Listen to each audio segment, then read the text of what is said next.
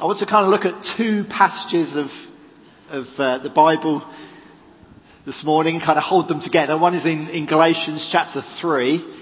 So if, if you've got a Bible with you, you might want to turn there first. So I'm going to read from Galatians 3, verse 26 to 29. But then I'm also going to look at Isaiah chapter 54. And in fact, that's where we're going to spend most time this morning. So you might have your finger in there as well. It's, uh, this is my last preach. It's, it's, wow, that's very kind of me. it's really very strange. I, I was looking back through, through my notes to see when I first preached a message here in Winchester Family Church. It was 14 years ago. So, uh, you know, I don't think that one was any good. But, uh, I, mean, I, have a, a love for the Word of God, and I just hope that, you know, over these years, you know, I've just been able to convey even a little bit of that to you, but it has been a tremendous privilege to be able to bring God's word to you, even you know on a, a periodic basis. But uh, it's just it's just great, and I consider it to be a, a real privilege and a real joy. So here we are at, at uh, the last one, and uh, I, I have felt that God's laid this passage on my heart. So, uh, why don't we pray and then I'll read it and, and then we'll get stuck into it. Heavenly Father, we do thank you for your word. We do thank you. It's uh, such a great um, treasure chest of, of uh, precious insights and revelation about who you are, about your, your plans that span all of time and yet catch us up in this time in, into them. Lord, we just thank you for your plans. We marvel at them. We marvel at your grace. Lord, as we look into your word again, Lord, would you just bring it to, to life in our lives, Lord? Would would you ignite it? Lord, ignite a flame within us. Stir us again, we pray, in Jesus' name. Amen. Amen. Okay, well let's, let's read first of all this some verses from Galatians chapter 3. I want to just read from verse 26 to 29.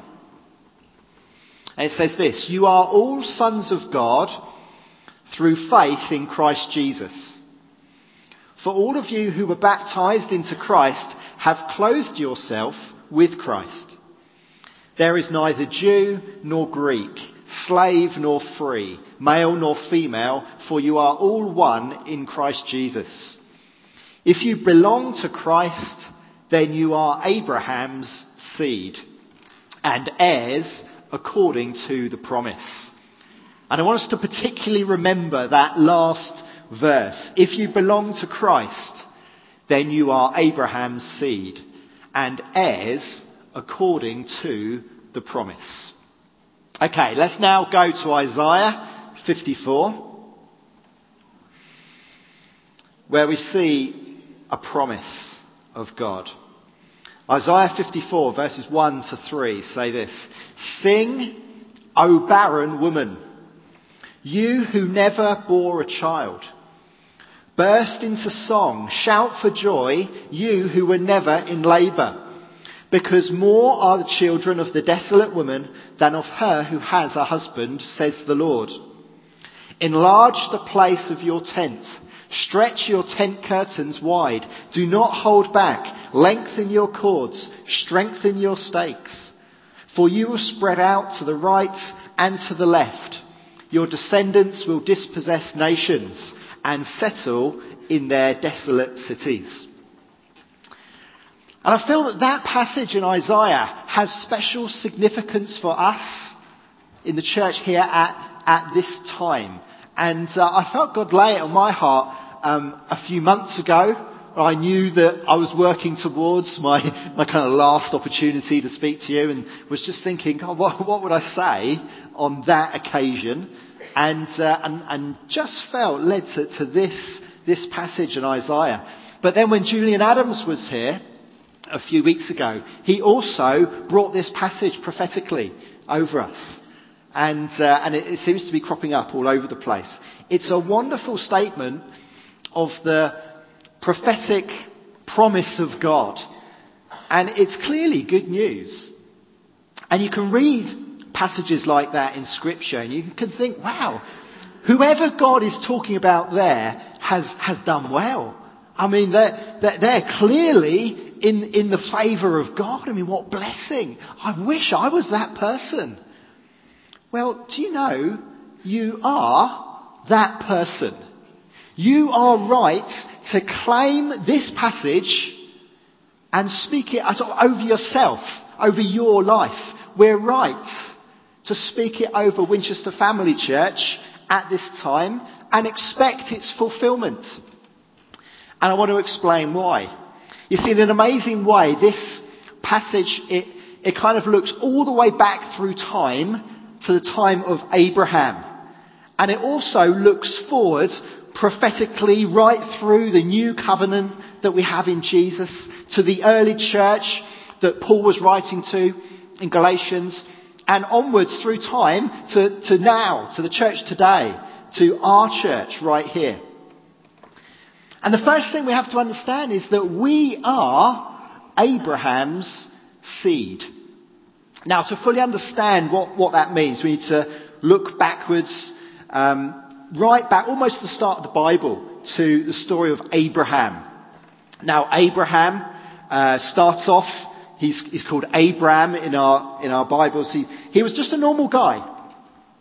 And uh, he, he worshipped God, he, he feared God, but other than that, he, he wasn't that exceptional. God chose him and chose to make a covenant with him. And uh, it's worth just reading the, the, the, bit of the story in, in Genesis 15. So uh, I'm going to put that up on the screen. If we can leap forward to Genesis 15. There we go. After this, the word of the Lord came to Abraham in a vision. Do not be afraid, Abraham. I am your shield your very great reward. But Abraham said, Sovereign Lord, what can you give me since I remain childless? And the one who will inherit my estate is Eliezer of Damascus. And Abraham said, You have given me no children, so a servant in my household will be my heir. And then the word of the Lord came to him. This man won't be your heir. A son coming from your own body will be your heir. And he took him outside and said, Look up at the heavens and count the stars, if indeed you can count them. Then he said to him, So shall your offspring be. Abraham believed the Lord and he credited, credited it to him as righteousness. So even though Abraham and his wife Sarah were old, and, and they were barren, had been unable to conceive. Several years later, God gave them a son, Isaac. And so God's promise was, was fulfilled. God's promise to Abraham was, was for blessing. And it was for fruitfulness. And it was for many, many descendants. And that's Abraham's seed. That was his offspring, Abraham's seed. Now you can read about Abraham in, in the book of Genesis, and you can look at God's promise to him that he would have many descendants. And you can think, well, that was fulfilled, wasn't it, in, in the Jewish people? Because Abraham had Isaac, and Isaac had Jacob, and Jacob had 12 sons, and, and they became the, the 12 tribes of, of, uh, of Israel. And, and that's how the promise was fulfilled. But you know, that's not what the New Testament teaches. That's not what Jesus taught, actually. Let me just give you two more verses. Romans 9 verse 8 says this. It is not the natural children who are God's children, but it is the children of the promise who are regarded as Abraham's offspring. So it's not the, the, the, you know, it's not Isaac and Jacob, you know, it's not the Jewish descendants of Abraham who are considered God's children, but it is the children of the promise who are regarded as Abraham's offspring. And then I just remind you again of Galatians 3:29. If you belong to Christ, then you are Abraham's seed. It's the same word, Abraham's offspring. And heirs according to the promise. So if you belong to Christ, then this is all about you. This is all about us. Every promise given to Abraham, every promise that's interpreted throughout scripture, including our passage in Isaiah 54, is also given to you. It's given to us. It's given to his people. Anybody who is in Christ. And you know, you can be this kind of descendant of Abraham because you can become a descendant of Abraham when you belong to Christ. It's belonging to Jesus that's important. And you belong to Jesus when you put your faith in Him. When you trust Jesus and His work on the cross for your salvation. So when Paul, then the apostle Paul is writing Galatians, and uh, he's writing in Galatians 4, he quotes the promise in Isaiah. He says, Be glad, O barren woman who bears no children, break forth and cry aloud, you who have no labour pains, because more are the children of the desolate woman than of uh, her who has a husband. And then Paul goes on to say, now you, brothers, like Isaac, are children of promise. So it's absolutely right, as Winchester Family Church, that we read Isaiah 54 and we say, now you, Winchester Family Church, are children of promise. You see, when, well, I believe when Christians, when the church truly kind of wakes up to its position in God, to, to God's eternal plan, then blessing and, and fruitfulness is the inevitable result. We just have to, to understand our position in the promise. We are Abraham's seed. We, we are the people. We, we, we stand to, as children of promise. I believe we are entering an exceptional season of blessing in the church. A season of harvest. A season of expansion. It is a time of change. Lots of things are changing. It's a time of big expectation. It's not that God's promises have changed. I think what has changed is our level of faith and expectation. Because we are Abraham's seed. We are children of promise. Well, what does that promise mean for us then?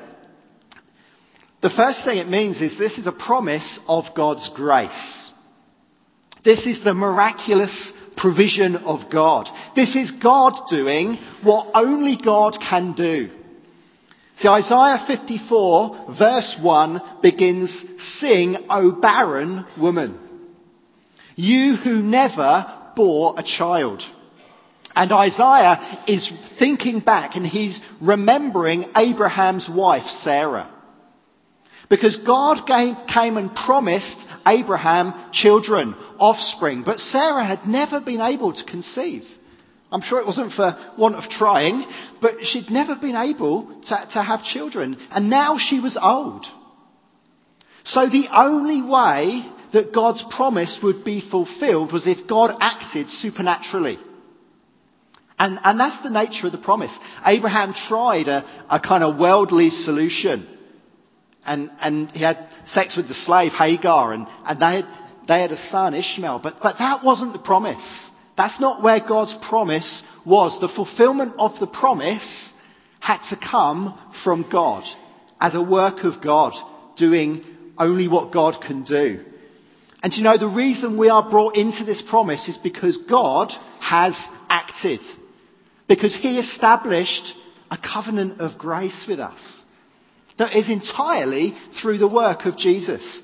Do you know you were helpless to save yourself? You were lost in sin, condemned to die. It's the ultimate state of barrenness. Completely unable to help ourselves, but God acted. It was God's grace. God sent His Son Jesus, who paid the ransom price for your life by dying on the cross. And so as we read in Galatians, you can become a child of God simply by faith in Jesus. Every time anybody puts their faith in Jesus, it is the extraordinary provision of God. It's like the birth of Isaac to Abraham. It's unmerited, it's unjustified, it's inconceivable to the point of being impossible. But God did it. That's in the promise. God doing things that only God can do. And you know that God continues to work. He continues to bless just as acts of His grace. Not because we're qualified, not because we have fulfilled some criteria, or because we have the resources that we need. Do you know, there's, I, I just believe there is a work that God wants to do in this place with us as a church that is truly miraculous. A work that shouldn't be possible based on a, a, kind of natural calculation of who we are and the resources that we have, the people we have, the, the money we have. Because when God works, He always exceeds the natural potential of His people. That's what it means to be Abraham's seed. You see, that's, that's in the promise. When Julian Adams brought his prom- prophecy two weeks ago, three weeks ago, he said that there are doors that we have tried to open, but the way has been barred. We have tried things as a church, but they have not worked. And at times it has seemed that we are barren. But we should push those doors again, and they will open. Oh, it sounds great, doesn't it? You might have heard God calling you to do something in your own life, and you have quickly ruled it out. You've quickly disqualified yourself. Maybe you thought, I'm not clever enough. Maybe you thought, i have not been a Christian long enough. Maybe you thought, I'm not outgoing enough. I don't know the right sort of people. You know, I've, maybe you thought, I've done that before and it, it hasn't worked that well. It was okay for a season, but, but now it's history. Maybe you're just thinking it's too big and I'm too small. I wouldn't know where to start. And what you're saying, in effect, is I can't conceive of that ever working. I can't conceive of me ever operating in that way. I can't conceive of me ever doing that. You're just saying, I can't conceive. What you're saying is, I'm barren.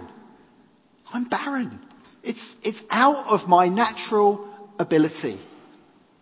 But you know, that is exactly when God can use you. Because the fruit of God's kingdom does not depend on natural solutions, but on the miraculous, on the radical, gracious provision of God. It's God doing what only God can do. That's what Abraham's seed is. That's what the promise of God is. It's God acting graciously, miraculously, powerfully. But then secondly, in this promise, there is the promise of an abundant harvest. The provision of God is not only miraculous, it's also abundant. It's wildly lavish and generous. Isaiah says, More are the children of the desolate woman than of her who has a husband. If God had said to Abraham, even though you are old and barren, I'm going to give you a son. Now that would have been something. That would have been truly amazing. But God told him to go out and count the stars. Now that was an impossible job. There's no light pollution. I'm sure there would have been a lot of stars. And God said to him, that is how many descendants you will have. You see, the seed, the seed has life potential within it. It's not just for kind of one offspring, but many. It's not just for one generation, but there are cycles of harvest and new life.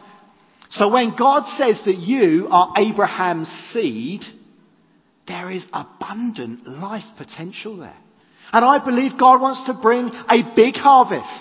That God wants to do a big thing and multiply this harvest in us too. At this time we should just expect God to do a big thing.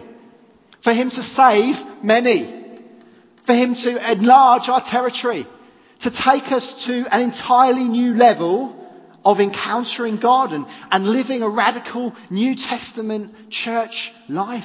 That's, that's in the seed. You see that potential, that abundance that is just contained in that promise. We should look to the future, I believe, more than we do. You know, we are only the seed. The seed is full of potential. When you look at it in your hand, it's actually pretty disappointing, isn't it? It can look a bit kind of shabby and rough.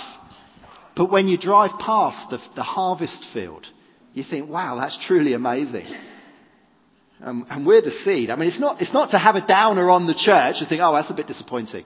It's to think, wow, that is amazing. The potential that is contained in us through God's grace. I'm so excited about what God is going to do here in this church. I'm kind of also a bit sad that I'm leaving and uh, won't be around to see it. It will be after I've gone. But you know, I think there is a promise. And the promise is for enlargement. The promise is for increase. Enlarge the place of your tent. Stretch your tent curtains wide. You know, when, when a person gets saved, we're very grateful, aren't we? And, and uh, you know, we're glad to have them and we welcome them in. You know, I think we should already be giving thanks for the way that God will work through that person to reach three of their friends or, or five of their work colleagues. And then those three friends and five work colleagues will, meet, will reach three more of their work colleagues. You see, for every person, there is a seed. There Abraham's seed. There is potential. There is increase and there is a harvest. So that's in these verses in, in Isaiah. They contain a prophetic promise to Abraham's seed. And we are Abraham's seed. So they speak to us. They speak of the most amazing, miraculous, abundant blessing and, and provision of God. Do you know, I don't think that God is singling us out as a church and saying, do you know what, Isaiah 54, I wrote it just for you. You know, this, these verses, they're just for you, Winchester. No, I mean, it's in the Bible, isn't it? It's, it's true for, for everybody. It's true for everyone who is in Christ. I do believe he is specifically saying to us at this time, come on, this is a time when you really need to pay attention to this, to remember who you are. But our responsibility is not to kind of hope that it's true. Hope, hope that there is a harvest. Hope that God is gracious. We don't even need to pray that it is true. It is true.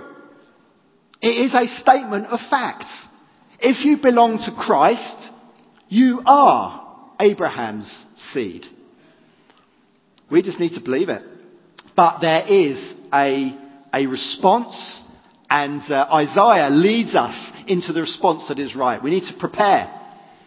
And uh, as God speaks these promises over us, the challenge is not to be passive, but to respond in faith.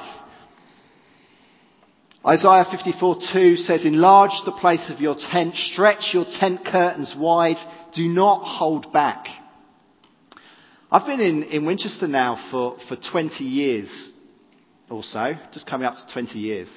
And uh, I've seen some, some wonderful things over that time, and, and many exciting uh, things have happened. Um, just a, a, you know, we've seen God move powerfully on, on several occasions, and, and uh, it really has been good to be here and good to be a part of this precious, precious church.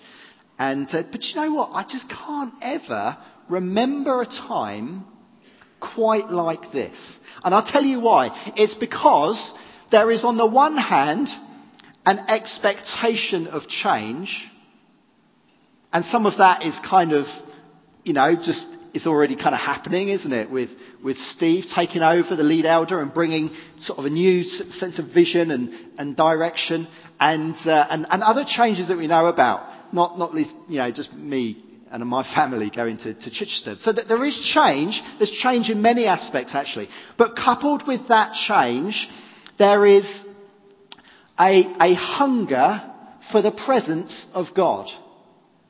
Now I think when those two things go together, an expectation of change and a hunger for the presence of God, and you bring those two things together, I believe that is a potent combination. And uh, I, I think that's, that's just hugely exciting. And uh, what a time to be leaving. But the encouragement of Scripture is don't hold back now. Don't hold back. Prepare for the enlargement that God wants to bring. Now the picture that Isaiah 54 leads us into is, is the situation when parents are expecting the arrival of a new baby. And I can just about remember that. It's over a decade ago. And it's getting a bit foggy in my memory. But I know that as soon as you know when you're going to have a new baby, all your sort of plans change, don't they? Suddenly you're, you're making preparations for the future. You're, you're buying in clothes. You're sorting out the house. In, in my day, you would buy a pram. You, you, don't do that anymore. You now buy a sort of a McLaren F1 Super Baby transportation system. But, the, but you get ready. You, you make preparations. God says that through Isaiah we should expect not just one baby but many. And if you've ever had twins, you'll know that the level of chaos goes up exponentially with the, the number of children. But we should get ready. And the picture that Isaiah uses is, is from camping and, uh, and the analogy of living in a tent. Now, camping might not be your, your first love. It's, uh, it's not really mine either. But we are booked into together at West Point. The Thompson family will be there. And uh, it's not because I love camping so much. It's because I wouldn't want to miss the opportunity to be together as, uh, as a family of churches and to hear apostolic direction and the sense of God leading us and directing us and meeting with us, I wouldn't want to miss it. So we will be there. We will be on the Grace Church Chichester site. And uh, we may be a bit lonely, so do come and see us. So uh, I don't think that pitch will be as big as the Winchester Family Church pitch this year. Maybe next year it will. Um, so, so, you know, it'll be great. Do be there. Anyway, the picture is from camping. For the Israelites, this was, uh, this brought very fond memories because that time when they were living in tents in the desert was, was a good time in their history. It was when their Yahweh, covenant God, dwelt with them and they would have looked back fondly at this time. And the tents were panels of material or skin which were laced tightly together and then supported on poles, which, which were then held up on guy ropes, which were attached to stakes that were driven into the ground. And in order to, to prepare for enlargement, it was necessary to slacken off these laces that held the, the panels together so that extra panels could be fitted in.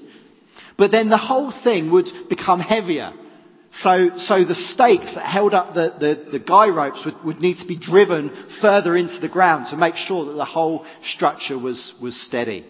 And that is the picture. For us as a church, I think this is a time when we need to be both lengthening the cords and also strengthening the stakes. Let's look at those. Lengthening the cords there can be things in our own lives and in the life of the church that we love to cling on to tightly. And we say to God, well, change is fine, Lord, but you're not having this. I, I want to hold on to this. And I mean, I've battled, I've battled with this. I actually quite like change. I like it when things are dynamic and, and moving, but I know that I was in a place where I was saying to God, change is fine, Lord, but don't make me move. I, I like Winchester. I like my house. I like this church. I, I don't want to move.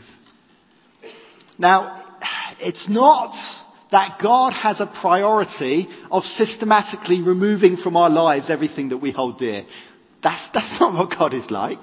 And, and he will, whenever we sacrifice something for Him, He will return a blessing that is abundant, that is a measure that is pressed down and, and running over. God is good. God is gracious.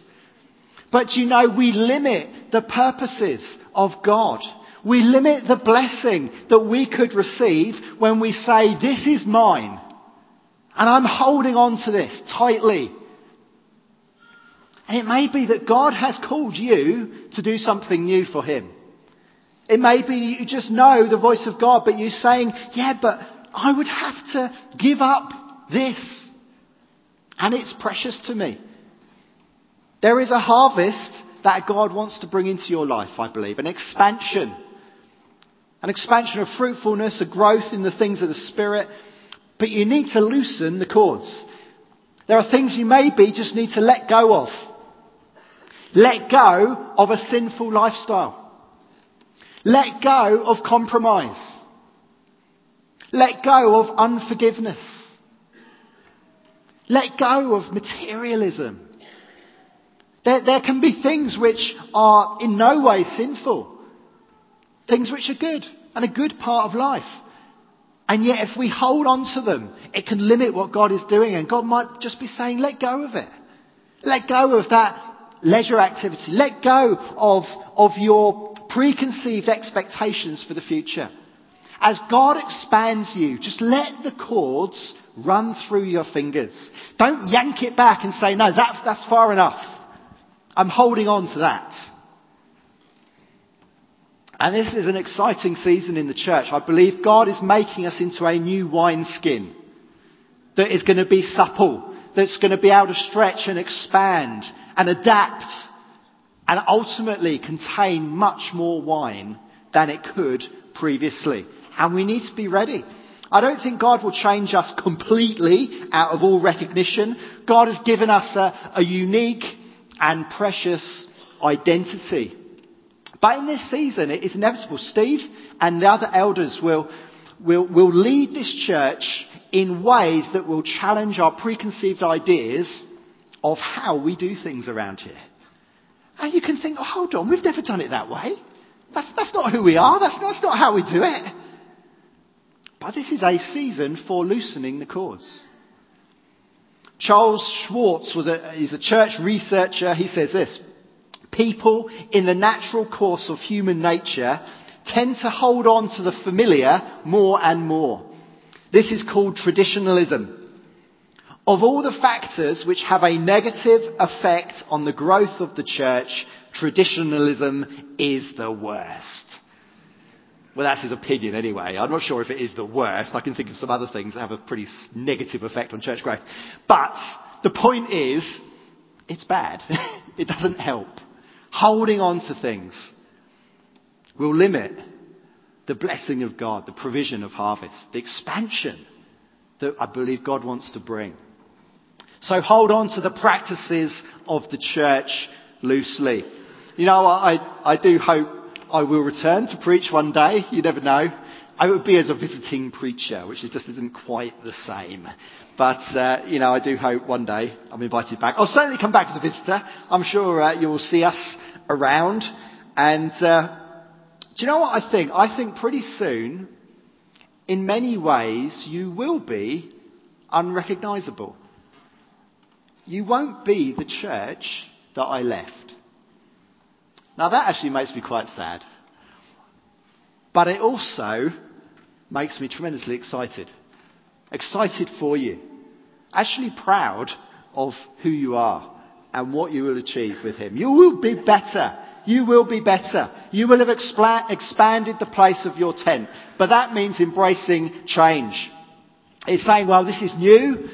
You know, we haven't done it that way, but, but let's do it. Let's, let's go for it anyway. Loosening the cords.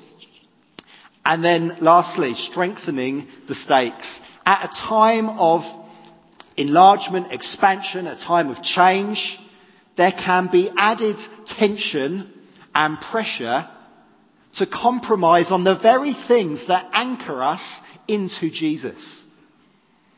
And these are stakes that we need to guard carefully. And maybe we need to bash them into the ground a bit more tightly. Let me give you some stakes. One stake in the ground would be the Word of God. God's word is a, a stake in the ground. As we go forward as a church, we need to make sure every practice, every opinion, every teaching, every activity is based firmly on scripture. Let that be the measure against which we judge everything. Not, not the latest philosophy, not the latest Christian paperback, but the Word of God. But there, you know, there is more to it than that. It's not just adhering to God's Word. You know, I just encourage you to be hungry for God's Word.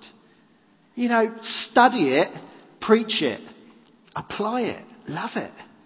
Immerse yourself in it. We have a heritage here of being a strongly word based church. And I've heard several people just anecdotally say to me recently in the course of conversation, of course, we are a very well taught church. And they're kind of saying it like it's a bad thing. It's like we're kind of fat cats who are sort of wallowing like that because we've had too much McDonald's and we don't know what to do with it. Well, are we that well taught? Do you know what I say? Be careful. Don't let the devil rob you of your love for God's word. Don't let him say to you that we don't need more teaching. Always elevate the preaching of God's word. To study the Bible is a good thing. it, it is a bottomless well of treasure. Plumb the depths of God's word.